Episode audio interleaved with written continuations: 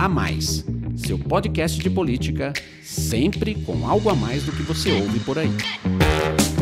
Olá, começa agora mais um podcast A Mais o podcast de política da FSB Comunicação. E hoje vamos conversar aqui sobre a nova pesquisa Veja FSB de avaliação do governo Bolsonaro. O levantamento, publicado nesta edição de 18 de outubro da revista Veja, foi realizado pelo Instituto FSB Pesquisa, que ouviu 2 mil pessoas em todo o Brasil entre os dias 11 e 14 de outubro. Eu sou Rafael Lisboa, diretor na FSB, e vou mediar o bate-papo entre os nossos analistas políticos, Alon Feuerwecker e Alexandre Borges, e o diretor do Instituto FSB Pesquisa, Marcelo Tokarski. E é justamente para o Marcelo que eu faço a pergunta inicial. Marcelo, o que revelam os números dessa nova pesquisa sobre o governo Bolsonaro? Como é que está a avaliação do presidente depois de mais de nove meses de administração? Olha, Rafael, o que a gente vê aqui é um cenário de uma certa estabilidade. A gente tem leves movimentos em, em cada uma das pontas aí, né, da avaliação. O ótimo e bom do governo, que há dois meses, na pesquisa de agosto, era de 30%, subiu para 33%, uma, uma subida aí de um ponto percentual fora da margem de erro, que é de dois pontos para cima ou para baixo. O ruim e péssimo, que é o outro lado aí dessa escala, ele oscilou dois pontos, de 35% para 37%, e o regular foi quem mais recuou aí, de 33% para 28%. Né? Então a gente continua, com, de certa maneira, com três pedaços ali da população avaliando de maneira é, distinta o governo. Ele, ele tem um apoio é, mais forte de um terço das pessoas, um terço da, da, do eleitorado é mais crítico ao seu governo e praticamente um terço ali fica no, regular. Então é importante a gente olhar para esse regular. Né? Quando a gente vai ver a pergunta de aprovação, como as pessoas aprovam, se elas aprovam ou desaprovam a forma como o presidente Jair Bolsonaro governa o país, a gente vai conseguir entender onde esse regular se posiciona. Quem avalia o governo como ótimo e bom, obviamente apoia, a grande maioria, mais de 90% das pessoas. Quem considera como ruim o governo, vai desaprovar sua forma de, de governar. Então a gente tem que olhar para os 28%. E nesses 28%, a gente tem praticamente uma divisão equalitária. Metade, praticamente, desses 28% que avaliam o governo como regular é, aprovam a forma dele governar. E a outra metade desaprova a forma do presidente governar o país. Então, o que mostra que depois desses 10 meses aí, o Bolsonaro ele mantém um capital político muito forte em praticamente metade do eleitorado brasileiro.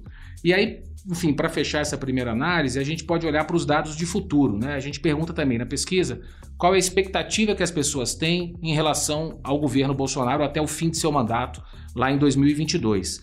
E a gente tem um ótimo e bom que é bem superior ao ótimo e bom atual, ele é de 45% contra os 33% da avaliação presente, 23% de regular e 29% de ruim e péssimo contra os 37% de ruim e péssimo de hoje. Né? Então a gente, além de tudo, tem uma perspectiva hoje de melhora na avaliação futura do governo daqui para frente.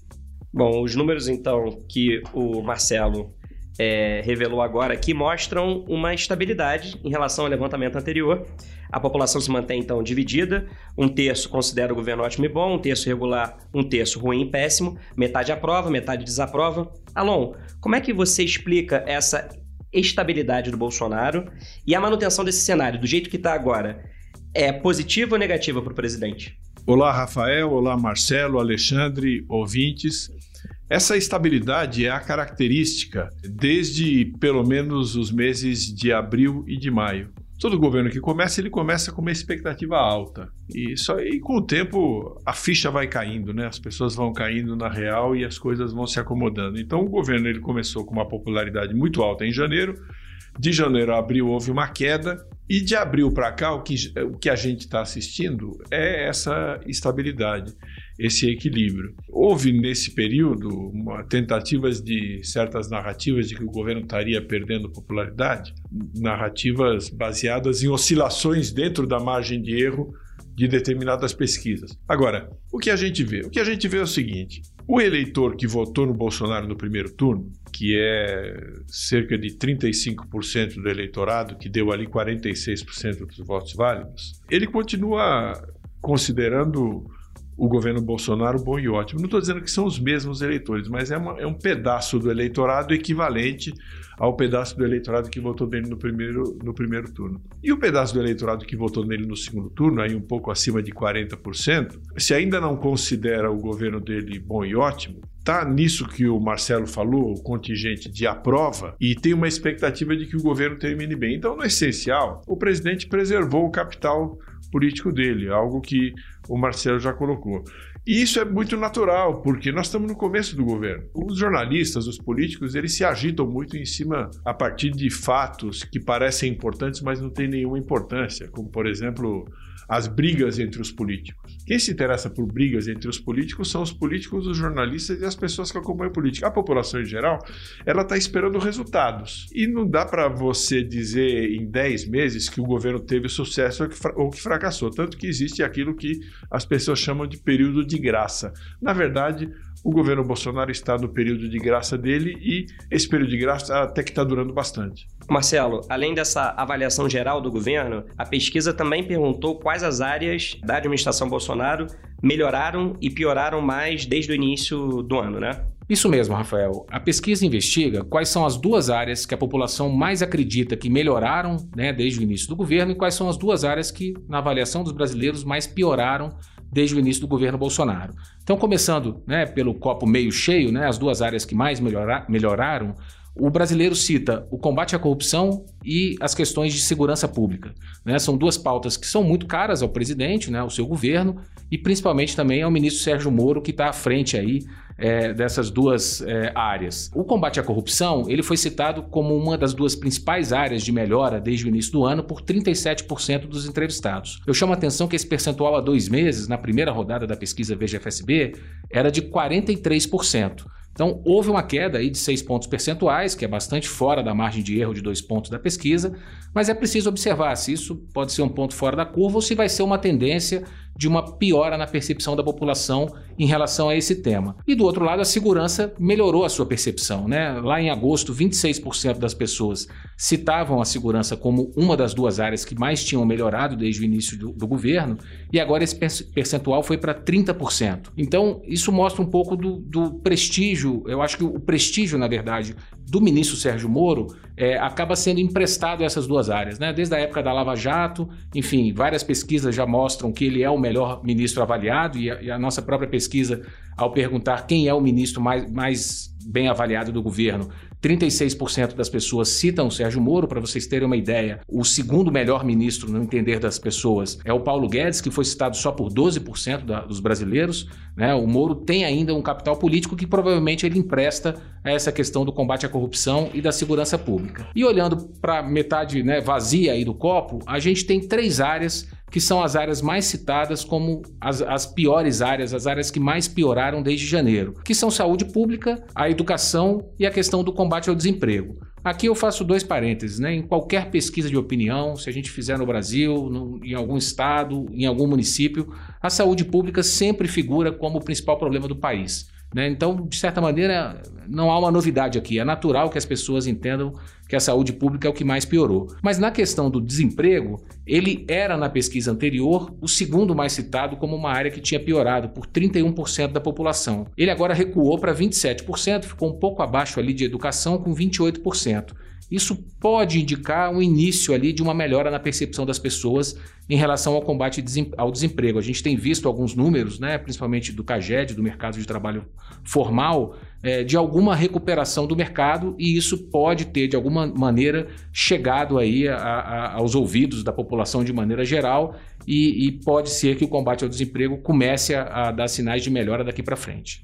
Alexandre, qual é a sua opinião é, sobre os resultados dessa pesquisa? Não só em relação à avaliação geral do governo, que o Marcelo falou logo no início aqui do podcast, mas também como é que você interpreta a opinião dos brasileiros sobre as áreas que tiveram mais avanço desde o início da administração Bolsonaro e aquelas que os entrevistados consideram que mais pioraram é, desde o início do ano? Primeiro, é, evidentemente, essa oscilação dentro ali, mais ou menos, da margem, é uma prova do que a gente tem dito de que essas pautas que a oposição tem, ou que muita, uma parte da imprensa pega no pé do governo, que eu chamo de pautas elitistas, essa coisa de um, radica, de um ambientalismo mais radical, de discutir se o, o discurso do presidente na ONU teve a palavra tal, não teve a palavra tal. Enfim, é, você, tem aí ou, as brigas né, entre políticos, entre partidos, que são coisas que evidentemente di, divertem muito imprensa, parte aí da intelectualidade dos próprios políticos, mas a vida uh, do brasileiro uh, não é atingida diretamente por essas pautas. Então nós temos uma pesquisa de agosto e depois uma pesquisa em outubro e realmente a vida do brasileiro médio não teve uh, nenhuma mudança radical entre agosto e outubro e, a, e, o resultado da pesquisa reflete isso. As pessoas estão mais ou menos, para o bem ou para o mal, na mesma situação. Elas continuam, pelo menos uma parte, dando um crédito é, ao presidente em relação a não só ao governo dele, mas a possibilidade que ele tem de melhorar as coisas. E as posições estão mais ou menos mantidas, até próximas aos, aos resultados que a gente via no começo do ano. É, ele está preocupado é com comida na mesa, emprego, pagar dívida, sair do Serasa, que tenha segurança na rua, que ele possa pegar o transporte público, ir para o trabalho, ir para para a escola, são, são outras prioridades. E dentro dessas prioridades, você vê uh, uma melhora não só dos índices, mas da percepção em relação ao combate à criminalidade, que é um ponto importante. Os números que nós temos na mão aqui, uh, eles se explicam até de uma, com um pouco de bom senso, a gente pode dizer que não tem aí nenhuma, nenhuma grande surpresa.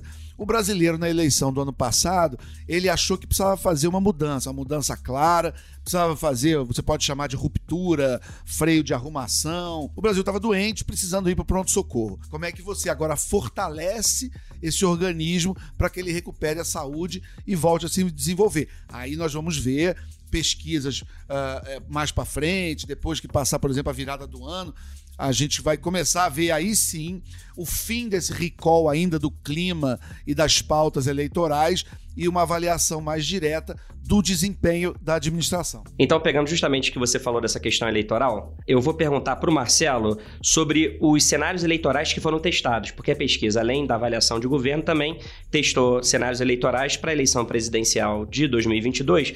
O que, que te chamou mais atenção nesses resultados? Olha, Rafael, a gente testou três cenários de primeiro turno e eu acho que, de maneira geral, eles refletem muito o que diz a avaliação de governo hoje, a avaliação do Moro e a avaliação do Bolsonaro. Né? No cenário 1, a gente tem Bolsonaro, Fernando Haddad, Luciano Huck, Ciro Gomes, Amoedo e Dória. Claro que esse é um cenário hipotético, a gente ainda está bem distante da eleição. Mas a gente tem o Bolsonaro com 34% das intenções de voto, como o Alon falou, é, anteriormente, muito próximo do que ele teve né, no total de votos na, no primeiro turno do ano passado, o Haddad com 17%, seguido aí do Luciano Huck com 11% e do Ciro com 9%. Né? Enfim, e esse quadro é muito estável em relação a dois meses atrás. Não, não teve alteração nenhuma significativa aqui. No segundo cenário, a gente faz um teste, né? A gente tira o nome do Bolsonaro e põe o nome do Moro como o candidato né, do governo, enfim. É, e aí a gente tem seguinte, os seguintes percentuais. O Moro tem 30%, um patamar um pouco abaixo do patamar do, do, do presidente Bolsonaro. O Haddad, 16%. O Huck, com a saída do Bolsonaro, herda um pouco dos votos e vai a 16%, rivaliza ali com o Haddad em segundo lugar. E o Ciro fica com 11% do, das intenções de voto. Tá? É, aqui é muito claro, né? Quando sai o Bolsonaro e entra o Moro, o grande herdeiro do, do, do bolsonarismo é o Sérgio Moro, que a maioria das pessoas que no cenário 1 votam é, no Bolsonaro, no cenário 2 apontam o Moro como seu candidato. E no cenário 3 a gente coloca hipoteticamente aqui os dois no mesmo cenário, né? Bolsonaro, Bolsonaro e Moro. E aí a gente tem também um quadro de uma boa vantagem para o presidente, ele tem 24% das intenções de voto, contra Moro, que tem 17 em segundo. O Huck aparece um ponto percentual à frente do Haddad, 15 a 14. Esses são os dados de primeiro turno. E segundo turno, o Bolsonaro nos testes, nas simulações de segundo turno, também mantém essa musculatura toda? Olha, a gente testou nove possíveis cenários de segundo turno. Eu acho que, enfim, eu vou, eu vou, falar mais de maneira genérica, né? O Bolsonaro ele tem um capital político muito forte, né? Ele, ele, a força dele eleitoral continua muito alta. Ele bate quase todo mundo em todos os cenários e ele fica num empate técnico no, no, único caso com o Sérgio Moro. O Sérgio Moro tem uma leve vantagem, 38 a 34 contra o Bolsonaro, mas no limite da margem de erro é um, pode ser um 36 a 36, né? Então seria um empate técnico. É, ele fica um pouco à frente também no empate técnico, mas aí invertido, Bolsonaro à frente contra o Luciano Huck, 43 a 39, e ele ganha com boa margem, tanto do João Dória, 46 a 26, quanto do Haddad, 47 a 34, e aí eu queria chamar a atenção a gente fez um teste também, esse bastante hipotético, porque hoje ele está inelegível, mas a gente testou o nome do Bolsonaro contra o ex-presidente Lula. E o Bolsonaro uma, teria uma vitória de 46 a 38. O Lula tem um, um desempenho razoável, né, para quem está há um ano e meio preso, enfim, fora do cenário, inelegível, etc. Mas ele chega a ter até um desempenho um pouco melhor do que o seu correligionário aí, o Haddad, que foi o candidato dele na eleição passada. O Alexandre, é, o presidente Bolsonaro, como disse aqui o Marcelo, ele lidera nos cenários de primeiro turno e praticamente vence todos os adversários no segundo turno, com exceção de uma eventual disputa entre ele e o Sérgio Moro, que acabaria em um empate técnico com uma ligeira vantagem para o ex-juiz. Como ainda faltam três anos, o que, na sua opinião, o presidente deve fazer para manter esse aparente favoritismo? E você acha que existe o risco real de uma candidatura do Moro, o que poderia acabar dividindo o eleitorado da direita? Bom, Rafael, como você mesmo lembrou, né, é, faltam 20 anos para 2022, né? Então, claro que é, tudo que a gente conversar aqui ainda é muito hipotético, né? O, o, o, presidente ele tem ali um eleitorado firme com ele, né? Consolidado, pelo menos nesse cenário, mas eu no lugar dele é, não estaria deitado em berço esplêndido. Tem muita coisa para acontecer ainda. Basicamente, primeiro ele precisa entregar os resultados econômicos, claro, tem que entregar no geral as promessas de campanha,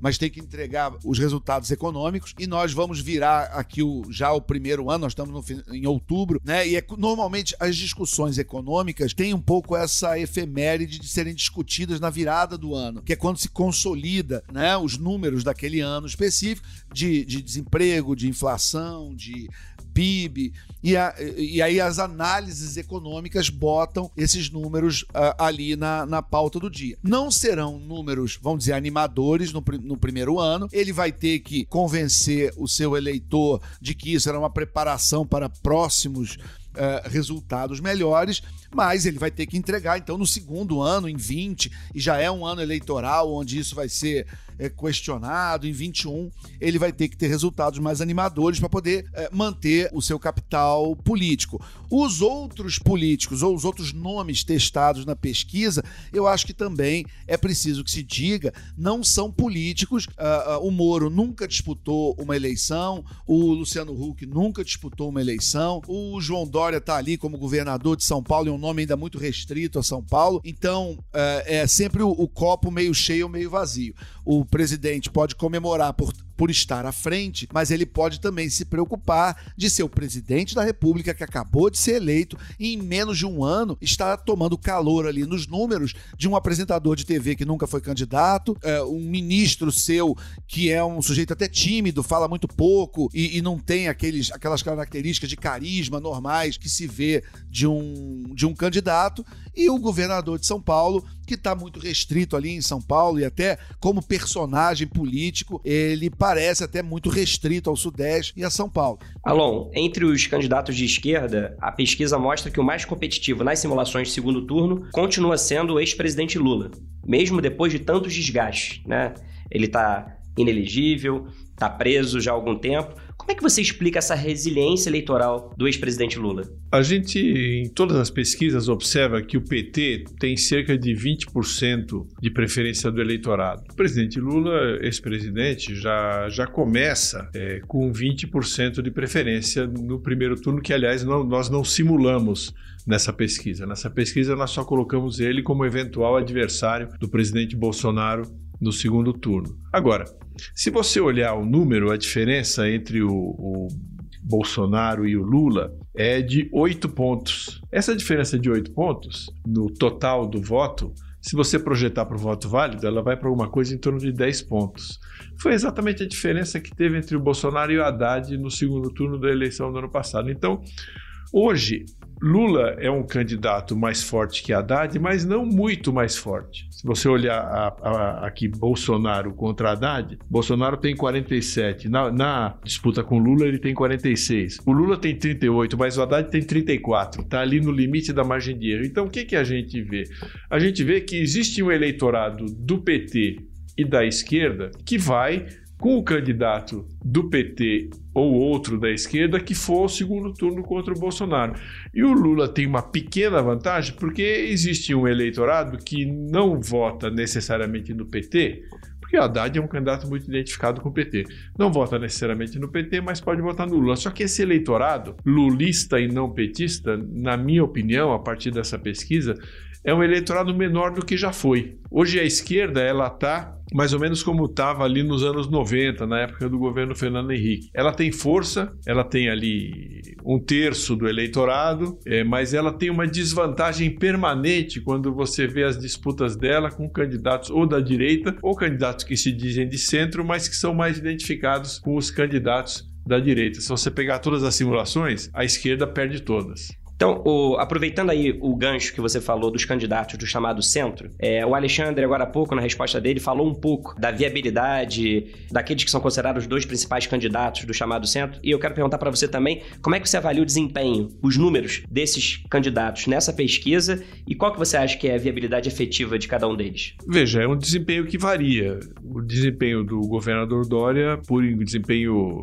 eleitoral do governador Dória, por enquanto não, não está sendo bom ele tem índices baixos. Já o desempenho do Luciano Huck, que é um ensaio aí de uma candidatura dita de centro, é bastante melhor. Né? Ele vai, no primeiro turno, ele fica ali na faixa de dois dígitos e no segundo turno ele se mostra competitivo. É um anti-Bolsonaro mais competitivo neste momento do que um candidato da esquerda, porque possivelmente ele traz os votos da esquerda e mais um pedaço dos votos que, que normalmente iriam com Bolsonaro, mas que não estão muito felizes, talvez com estilo e com algumas questões mais radicais que o Bolsonaro defende. De qualquer maneira, Rafael, eu acho que o grande problema dos candidatos de, de centro, e isso nós vimos nas últimas eleições desde 2010, 2010 com Marina, 2014 de novo com Marina, depois que Eduardo Campos faleceu, e 2018 com Ciro. A dificuldade desses candidatos é ir ao segundo turno porque o processo eleitoral no Brasil,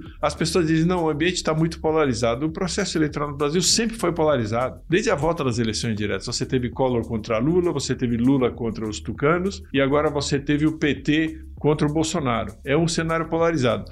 Como o dito centro vai fazer para quebrar essa polarização é uma dúvida, porque você vê na pesquisa que o Bolsonaro mantém um capital político muito expressivo, praticamente intacto em relação à eleição, e a esquerda também. Então, cobrar, quebrar essa polarização é mais difícil. Bom, e assim chegamos agora ao fim de mais um podcast a mais. Eu agradeço a participação e as análises do Alon, do Alexandre e do Marcelo sobre a mais nova pesquisa Veja FSB, que mostrou que a base de apoio ao governo Bolsonaro permanece estável. O presidente segue liderando os principais cenários para 2022, mas Sérgio Moro aparece com potencial cada vez mais forte para disputar com ele o campo da direita. Já em relação à esquerda, o ex-presidente Lula é ainda o nome mais competitivo, ainda que perca na simulação contra Bolsonaro. Obrigado a você que nos acompanhou em mais esse bate-papo. Até o próximo episódio. Tchau.